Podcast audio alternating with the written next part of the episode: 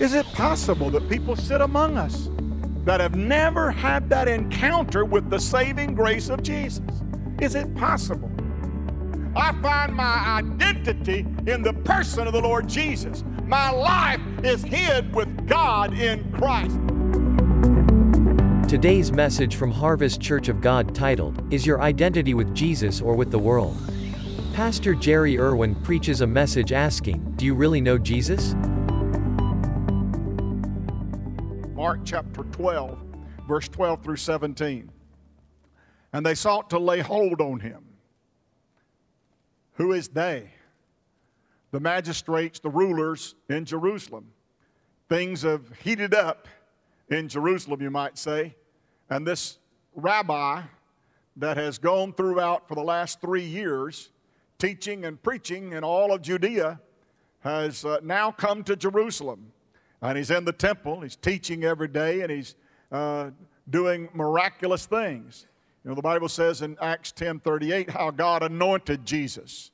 Anointed Jesus. The anointed Jesus, who went about doing good, healing all that were sick and oppressed of the devil, for God was with him. God was with him, and miraculous things were done in people's lives. And back in Jerusalem, there was a great problem among a certain sect of uh, the Pharisees because they had believed so rigidly in law keeping and law observing that this rabbi was a, quite an eccentric person to them. He uh, pulled, that his disciples pluck ears of corn on Sunday and or Saturday and eat, which was the Sabbath, and they objected to that. They objected to several things. His healing on the Sabbath day was another of their objections. Uh, but the greatest of the objections was his claim to be the Son of God. That was the greatest objection. They sought to lay hold on him, but they feared the people, for they knew that he had spoken the parable against them. And they left him and went their way. What parable are they talking about that angered them so? What was the parable that upset them so? Well, Jesus began speaking a parable about a husbandman who owned a vineyard.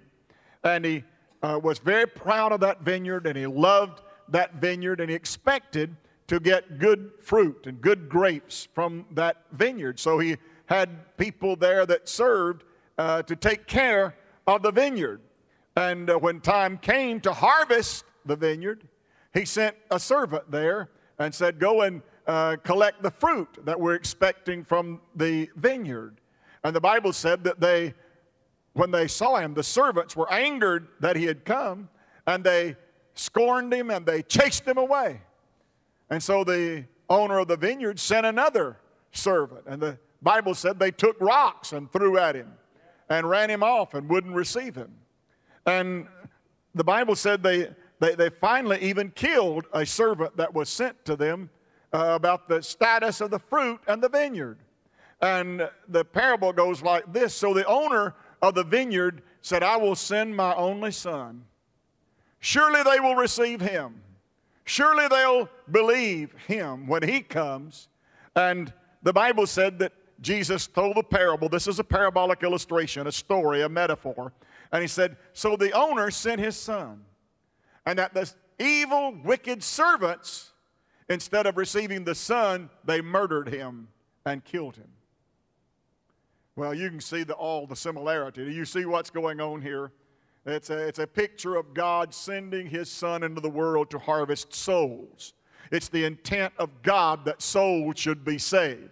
It's not the intent of God nor the will of God that any should be lost, but that everybody should come to repentance. Do you believe that? Do you believe God wants everybody to be saved? Do you believe that God sent his son for everybody?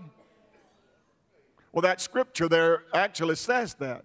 That God sent his son into the world to redeem them that all of their lifetime were under the yoke and bondage of sin. In fact, by Jesus' own confession, he said, My mission is to come to the world and seek and save that which is lost. And it's not the will of God that any perish, so then, what that says to us is that if any person goes to hell, they will go there out of the will of God. that if any person is lost and doesn't go to heaven, it will grieve the heart of God.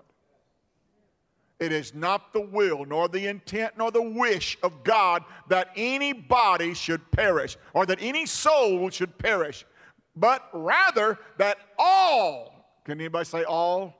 But all should come to repentance.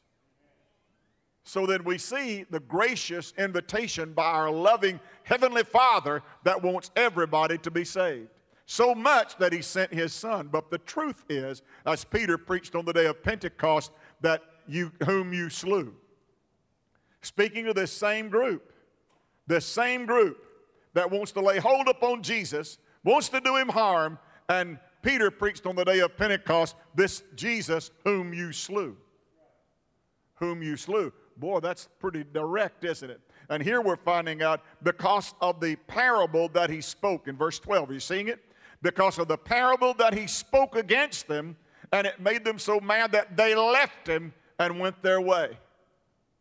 Well, verse 13, that would have been good if they would just taken their way, but that wasn't the end of it.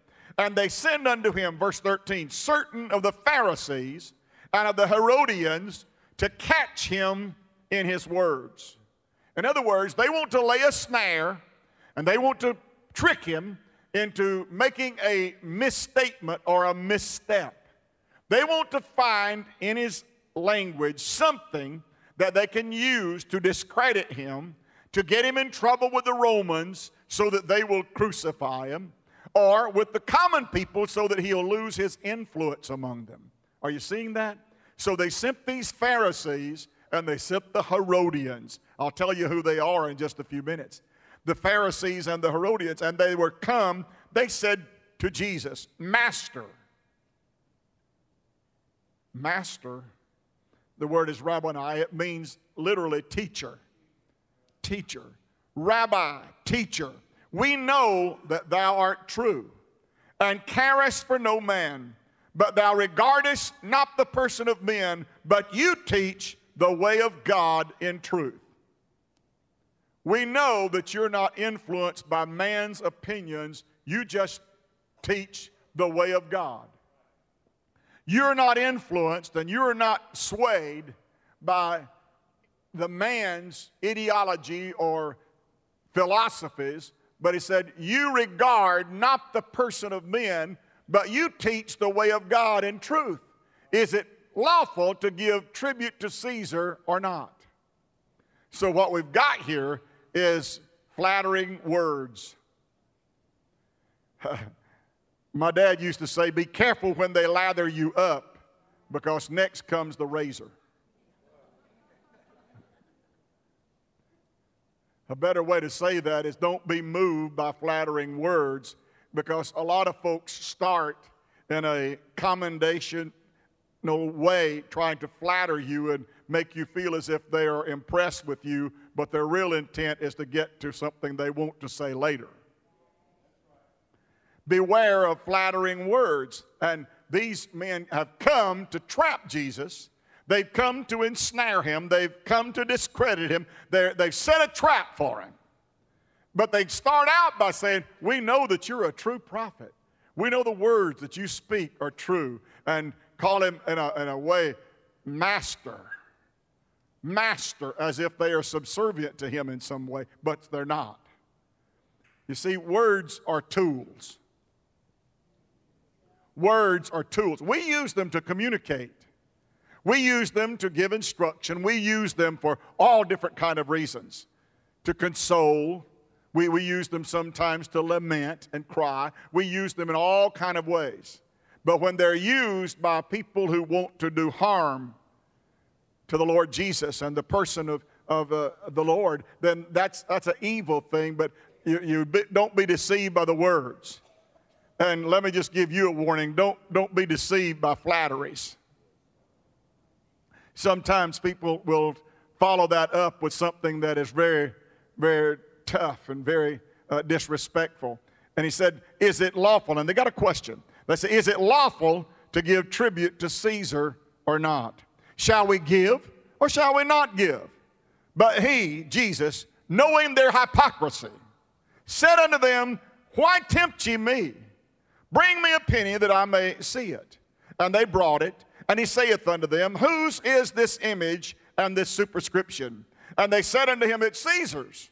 And Jesus answering said unto them, Render unto Caesar the things that are Caesar's, and to God the things that are God's. And they marveled at him. They thought they had asked him a question that he couldn't answer without getting in trouble. They thought they had presented him with a situation to where he would ensnare himself, whether he said either way. And he came out with a response that even his dejectors and even his despisers and even the evildoers marveled, much like folks that heard him one time and said, Never a man spake like this man. Can you believe that the Lord Jesus baffled them? The conspiracy that was in their heart, the Bible said they wanted to catch him. It has the idea of hunting or of setting a trap to catch uh, one's prey. They wanted to outsmart Jesus and get him to say something that would offend Rome and get him killed. They wanted him to say something that the common people would turn away from him. But on the contrary, people who love in a Christian way think no evil. You mean there is a love that Christian people are supposed to have? Sure. It's the opposite of what you see these people doing. They hate. Hate and love are two powerful forces, two powerful motiv- motivators. Hate and love can unify. People can hate so much that they join in on the hatred. They can also love so much that they join in on the love. Both of them are attractors, they, they gain momentum. When these conspirators came to Jesus, hate was their motivation. To kill was their incentive. To destroy, to discredit was at their heart's real desire. But I want to tell you, in the church, there should never be anything like that. I'm listening. Hatred has no place in the church of the living God. Hatred has no place in the body of Christ. Hatred has no place in the body that we call the Lord Jesus, the, the people of his hand. In fact, in 1 Corinthians 13 and 5, the Bible said, thinketh love thinketh no evil. Literally, that phrase means takes no worthless inventory. Takes no worthless inventory. In other words, is not looking for a speck in their brother's eye when there's a saw log in theirs. That's what Jesus was talking about when he said, Why are you looking for that piece of dust in your brother's eye when you have a saw log in your eye? Pretty sobering, isn't it? And yet, people look at other people so many times as if trying to find some fault or find some, some discernment about them, and that is so unloving. It's not the love of which is spoken of here. Real love does not remember injury. Real love believes what it hears about the goodness of others. Love looks for no fault in others. If that attitude were practiced in the church, it would solve 90% of the church's problems. If love really prevailed, if we really had Christian love, love knows no end to its endurance, it can outlast anything. Love is the one thing that still remains when all else has fallen. Love endureth all things, believeth all things, hopeth all things. Come on, somebody, that's the Word of God. I said, that is the pure, plain Word of God. It's a positive thing, it's something that is a blessing to families and a blessing to marriages, and it's a blessing in the church when we love one another. And Jesus said, You ought to love one another. And Jesus said, By this shall all men know that you're my disciples, by the love that you have one for another. In other words, the label that we wear, Christian, has love written across it in big numbers, big letters. It is the number one thing that is the influence of the church in this world in which we are. We can never fulfill the mission God gave us to do without love. We can never be what God wants us to be without love. You see, we're so guilty at times of letting the world identify us. And you're very foolish to seek identity in the world. The world will mislead you, the world will deceitfully abuse you. The world will tell you one thing when they really think another thing. The world will lead you in a direction that will cause you hurt and cause you harm. But love, on the other hand, will always build up. Always build up. Jesus had to deal with this problem in these Pharisees and these Herodians. They were religious, lost people. What? What? They were religious, lost people. They had no spiritual discernment whatsoever, but they were part of a society of people that were observing rituals and laws and ceremonies. Every morning when they got up, they said the Shema. They prayed a prayer three times a day. It had 18 different variations in that prayer. And you could pray one of them, Hear ye, O Israel, the Lord your God is one God. They, could, they would recite that. When you, when you see them bumping their heads against the western wall when they're praying, we used to call that the wailing wall. It's not the wailing wall anymore. It's now called the western wall because they're not wailing anymore. But when you see them, Michelle, button their heads against the wall, you know what they're doing? I ask them. I said, Why do you butt your head against the wall while you're while you're praying. I said, so we can stay awake.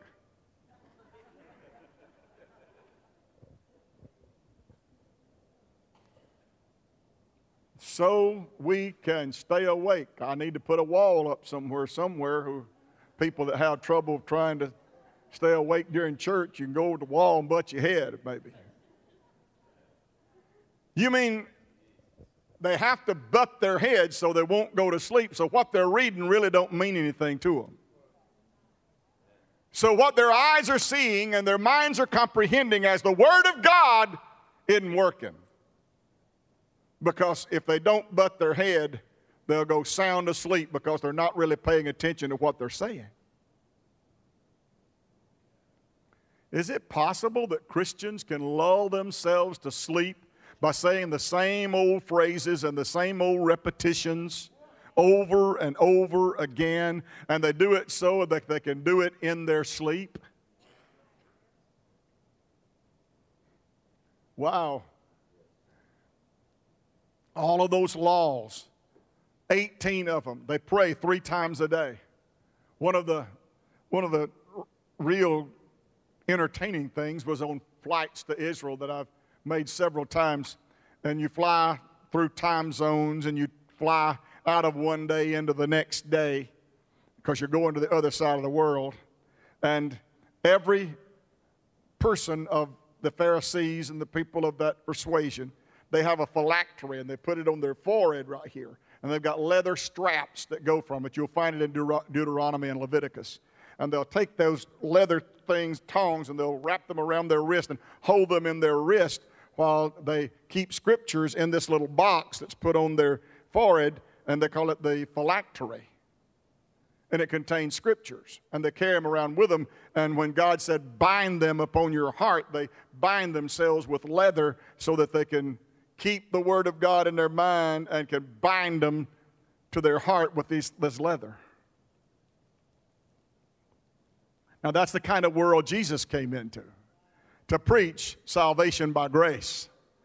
That's the kind of world Jesus came into, a very religious people, but they didn't really know God and didn't really know and have a spiritual discernment of God and all the things of God. They had rules and they had customs and they had tradition, but they didn't have God. And that's why you could call these people religious lost men. There's, there's a book by Craig Groeschel. You need to read it probably. It's called The Christian Atheist. The Christian Atheist. Pastor, that's a oxymoron. Those two words don't go together. An atheist Christian? What in the world is an atheist Christian? It's a Christian who says he knows God.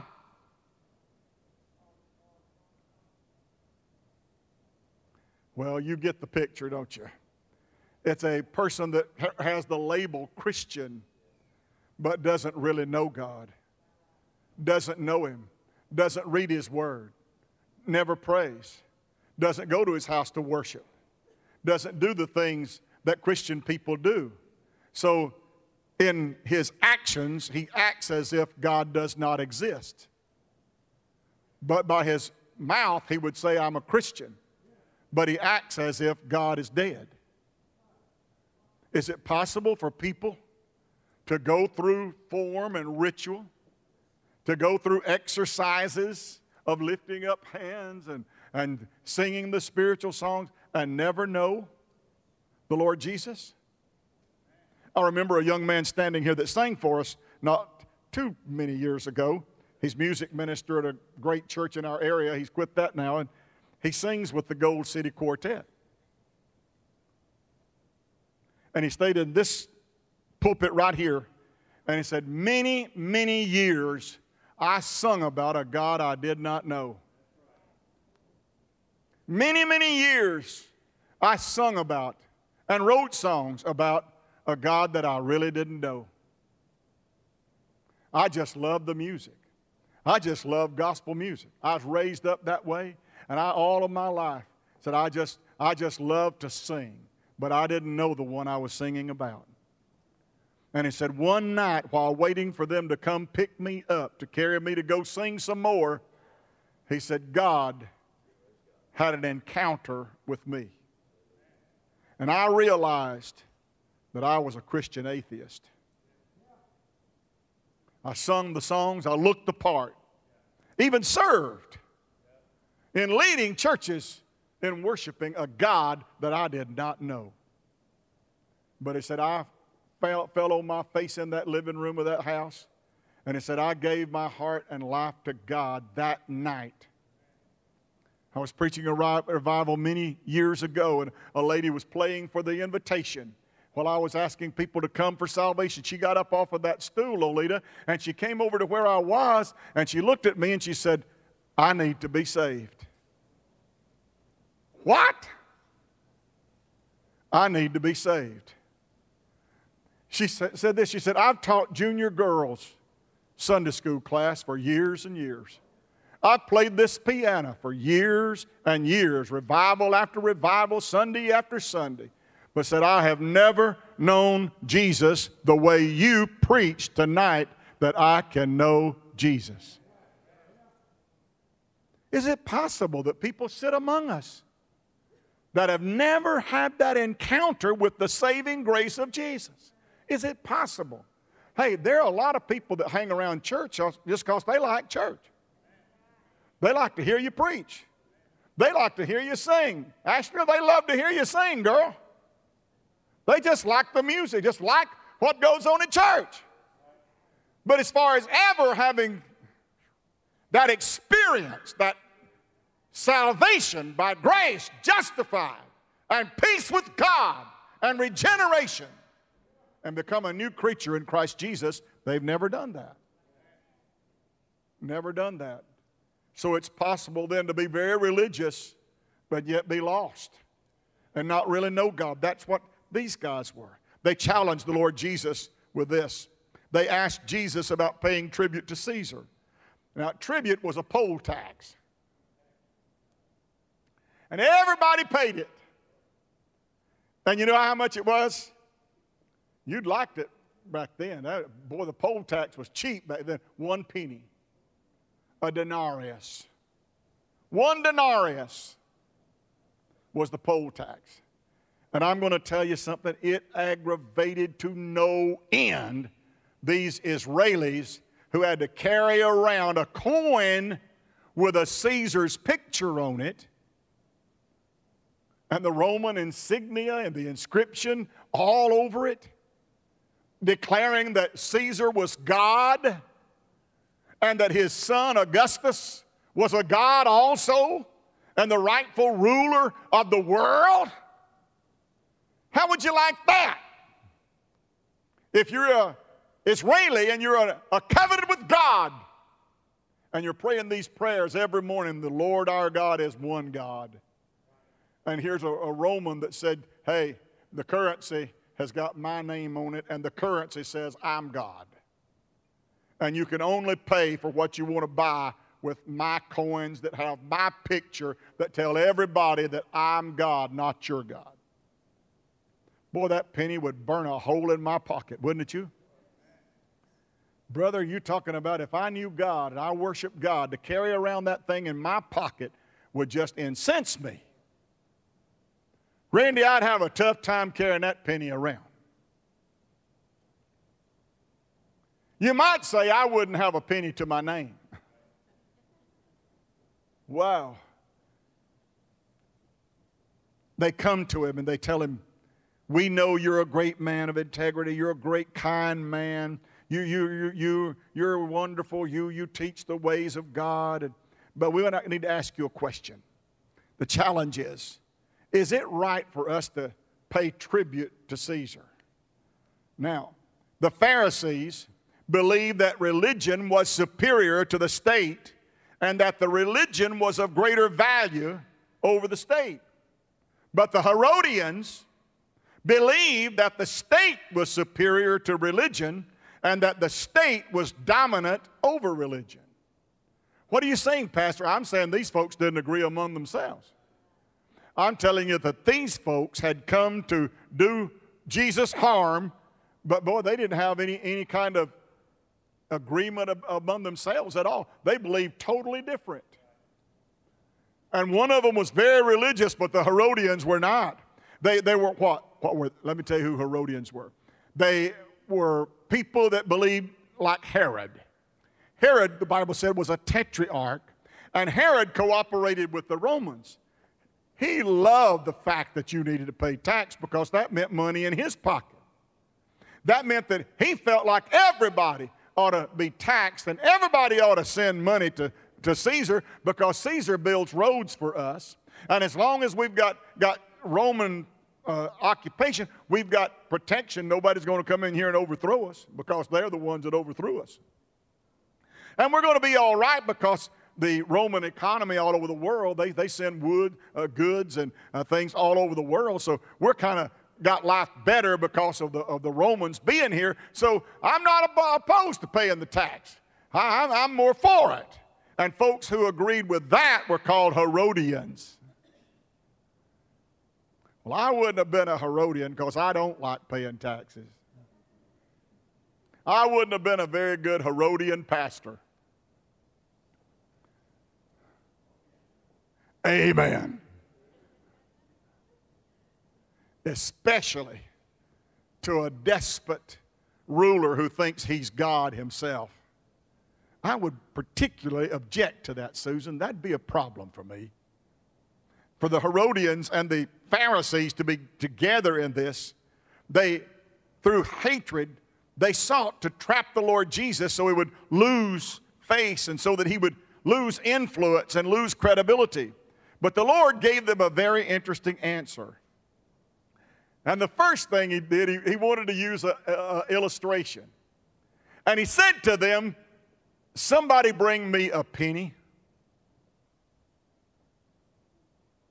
Bring me a penny? You mean Jesus didn't even have a penny? Didn't have a penny to his name. Besides, I don't think he would have carried around that penny anyway.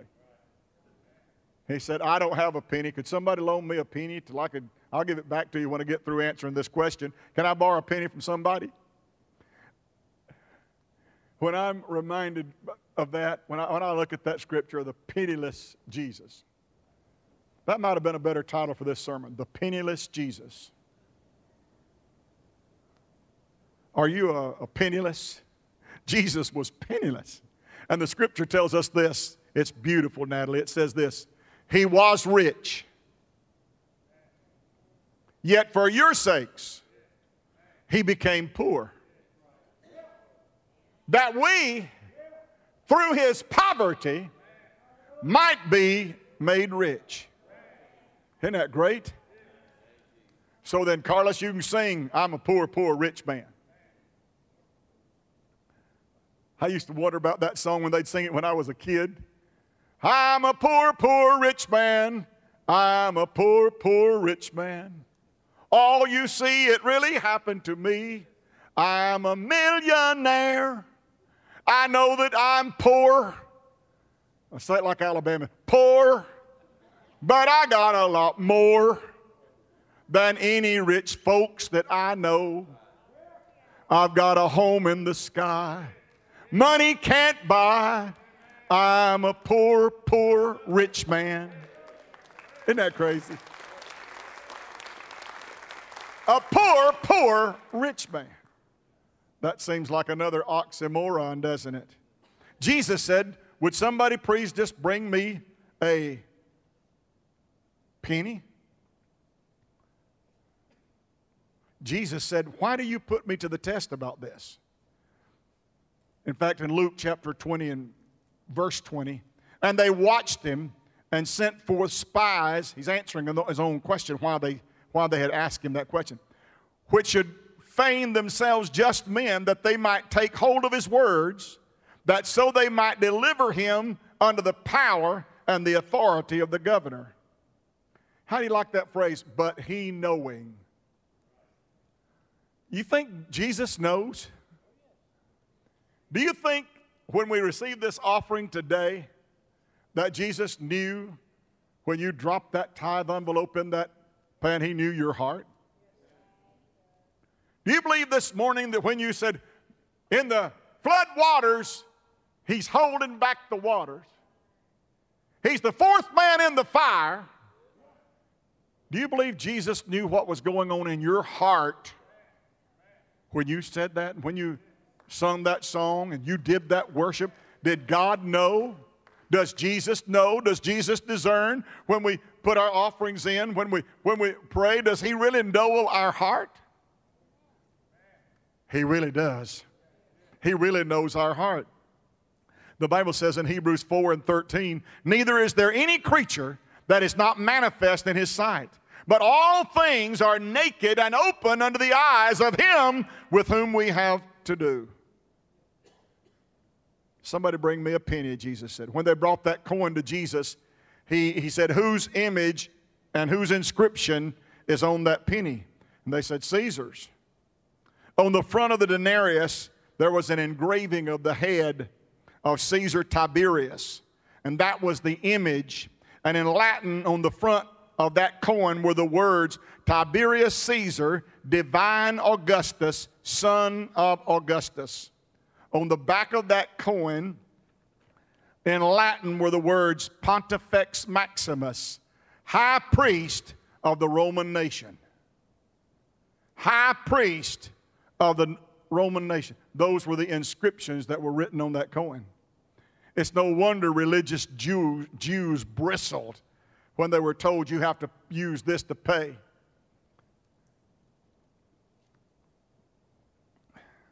Jesus answers that question in this verse, but not in the way they expected. They thought there were only two possible answers that he could give, and one of them would trap him. Either it's right or it's wrong to give tribute to Caesar. They were asking Jesus, those were the two. Render unto Caesar, he said, the things that are Caesar's, and render unto God the things that are God. When Jesus held up that denarius, when he held up that penny, he saw the people confirm that it had been the image and the inscription of Caesar on it. In that day, coins that bore the image of a ruler were considered to be the property of that person. So Jesus is saying, This penny belongs to Caesar. His answer was, If it belongs to Caesar and Caesar wants it back, then give it back to Caesar. Hallelujah. In that statement, Jesus made a case for the legitimacy of the state. I would just remind you that we have an obligation to honor the state, the government in our lives. Romans chapter 13 tells us that the people who are in government are officers of the Lord, servants of the Lord. Did you know that? Did you know that the word tells us in Romans 13 to be submitted and to be obedient to the laws of our land and the laws of our, our country? Did you know that Romans 13 tells us that they rule by the power of God, that God gives them the, the authority to be who they are? And that God put them in place, and that we're to be civil and we're to be peaceful and we're to obey the laws of the land as long as they don't conflict with the laws of God. Not an amen in the house. Thank you, Gretchen. Jesus is saying, Give Caesar his money because to bear his image it belongs to him. But your devotion belongs to God because you bear his image. You are his. What? I am made in the image of God? Yes. I am owned by God? Yes. You are not your own. You're bought with a price. So if you're bought with a price and you bear the image, hallelujah, then render unto God what is God's. What does that mean? That means I find my identity in the kingdom of God. I find my identity in the person of the Lord Jesus. My life is hid with God in Christ. I am who God says I can be. I am what God's word says I am. I'm a child of God. I'm a citizen of the heavenly. I am, glory to God, I'm not my own. I'm on my way to his presence. He owns my life. He owns me. He owns my future. He is my God, and I am His child. And I will not let this world identify me. Social Security calls me a number. The post office calls me occupant, resident. The world would try to identify you. I was riding around this week and my phone buzzed, and General Motors sent me a message the tire pressure in your left rear tire is low. You need to stop at a service station and put two pounds of air in your tire. What? What? You know the tire pressure in the right, left rear of my truck tire? Why y'all sitting there looking at me like that? Well, if they know the tire pressure in my left rear tire, I promise you they know a whole lot more about me than that.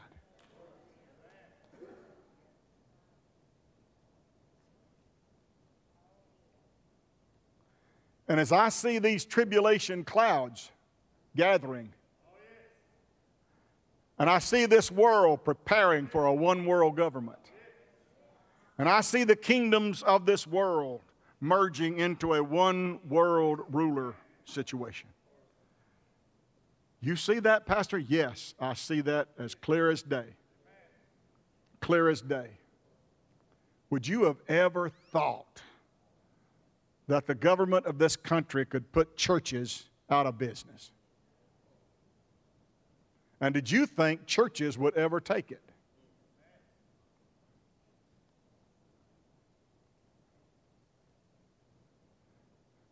Things have happened over the last few months that you thought never would happen. Brother Sam, we're living in times that we've never lived in before. And I believe the Bible is right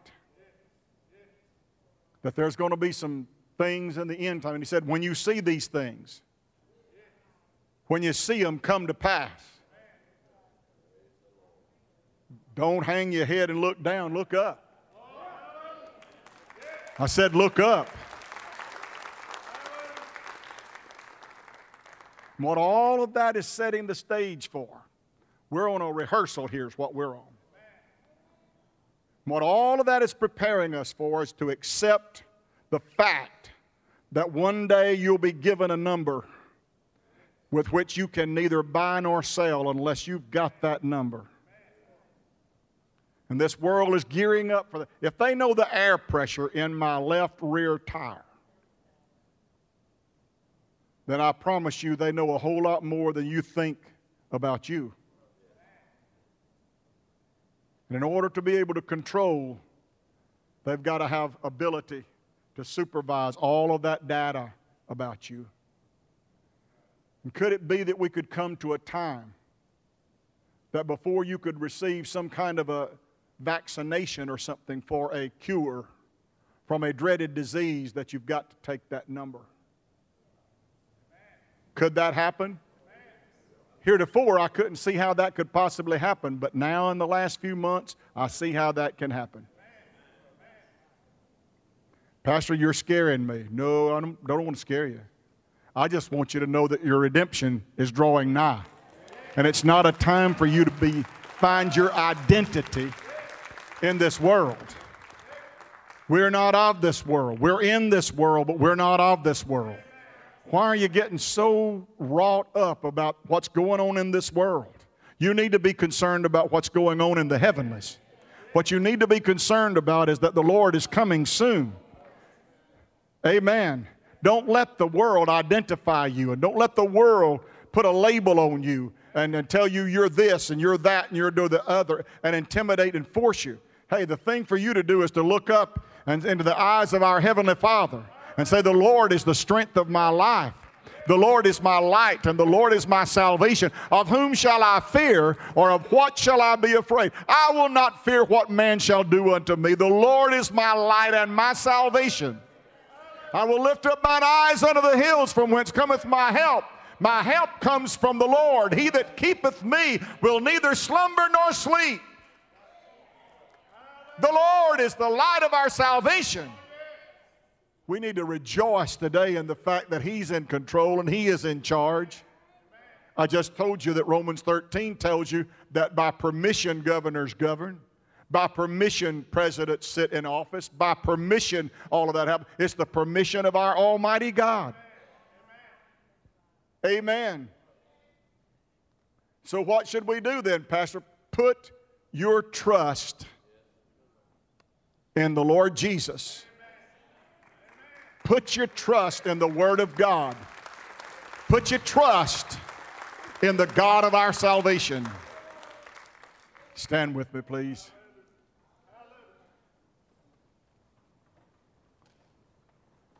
What did the Bible say these people did when Jesus answered them like that?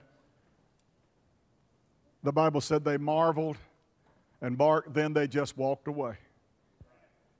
They just walked away.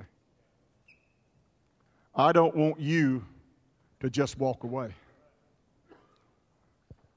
I want you, before you leave here today, to renew that commitment and say, Lord, my trust is in you. Lord, my faith is in you. You're my source. You're my healer. You're my provider. You're my Jehovah Jireh. You're my Jehovah Shalom. You're my, my peace. Hallelujah. You're my joy. You're my strength. You're the strength of my life. And God, I'm not looking to anything this world is going to do. I'm looking for what you're going to do. I'm looking for what you're going to do. Because I know that in that hour, you said, in that hour, in that hour, in that hour, said, don't you worry about what you're going to say or what you're going to have to commit to. Don't worry about what, when they drag you up before courts and magistrates. Don't worry. Why is that, Jesus? He said, because the Holy Ghost. Don't try to write out what you're going to say. He said, don't do that. He said, just when that time comes, the Holy Ghost will give you an answer and it will tell you what you need to say. Hallelujah. Don't worry, he said. And he didn't say if they bring you before magistrate, he said when they bring you before. In other words, he's saying that it's going to come to that. It's going to come to that for this pastor. It's going to come to that for these singers. It's going to come to that for you. It's going to come to that for this church. You're going to have to make a stand. You're going to decide who you are, who you are, where your identity is, and where your allegiance is. Where do you stand? If you'll read this book, it's full of instances where people took a stand for what they believed. Those Hebrew children, they looked Nebuchadnezzar, the strongest, most powerful man on earth, and they said, Our God is able to deliver us. But, said, but if he does not, then we have purposed in our hearts that we're not going to defile our bodies with the king's meat and the king's drink. We're not going to bend and bow to the music. We're not going to offer homage to a pagan god, to a ruler. We're not going to do that. So, whatever has to be, has to be. We'll find our identity in God. We'll find our identity in the word of his mouth. Praise God. When Daniel was spied on by some folks that tried to trick him, you know the story. And the king made a proclamation without really thinking it through. And he said, Anybody that doesn't worship when you hear this music, you'll be cast into the lion's den. And the Bible said Daniel prayed three times a day. So it was easy to catch him. I'd like to make it easy for the devil to catch us. I said, I'd like to make it easy for him to catch us because I'm going to be where I'm supposed to be. I'm going to be doing what I'm supposed to be doing at the time I'm supposed to be doing it because that's what faithfulness is. Being where you're supposed to be, when you're supposed to be there, at the time you're supposed to be there. That's called faithfulness. So I'm going to make it easy to be caught. If you want to catch me, you can catch me. Daniel prayed. And the folks went and told the king, said, Oh, king, did you know Daniel didn't obey you? He's your friend, he's your buddy, but the law is the law now. And he's broke the law. And oh, the king said to Daniel, said, Oh, Daniel, I'm so sorry. I apologize to you. I didn't think that thing through. They trapped me into this. I'm so worried. And king, Daniel said, Oh, don't you worry about that. The God that I serve.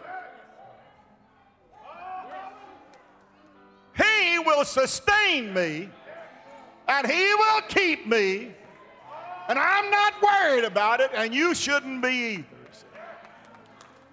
And the Bible said, and the king spent a restless night. And the next morning, Michael, he creeped down the stairs, much like I do.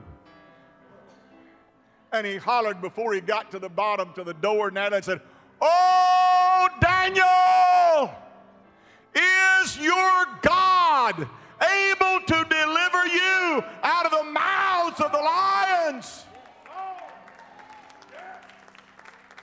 And Daniel woke up and wiping sleep out of his eyes, said, O King, the Lord, this night hath sent his angel and shut the mouths of the lions.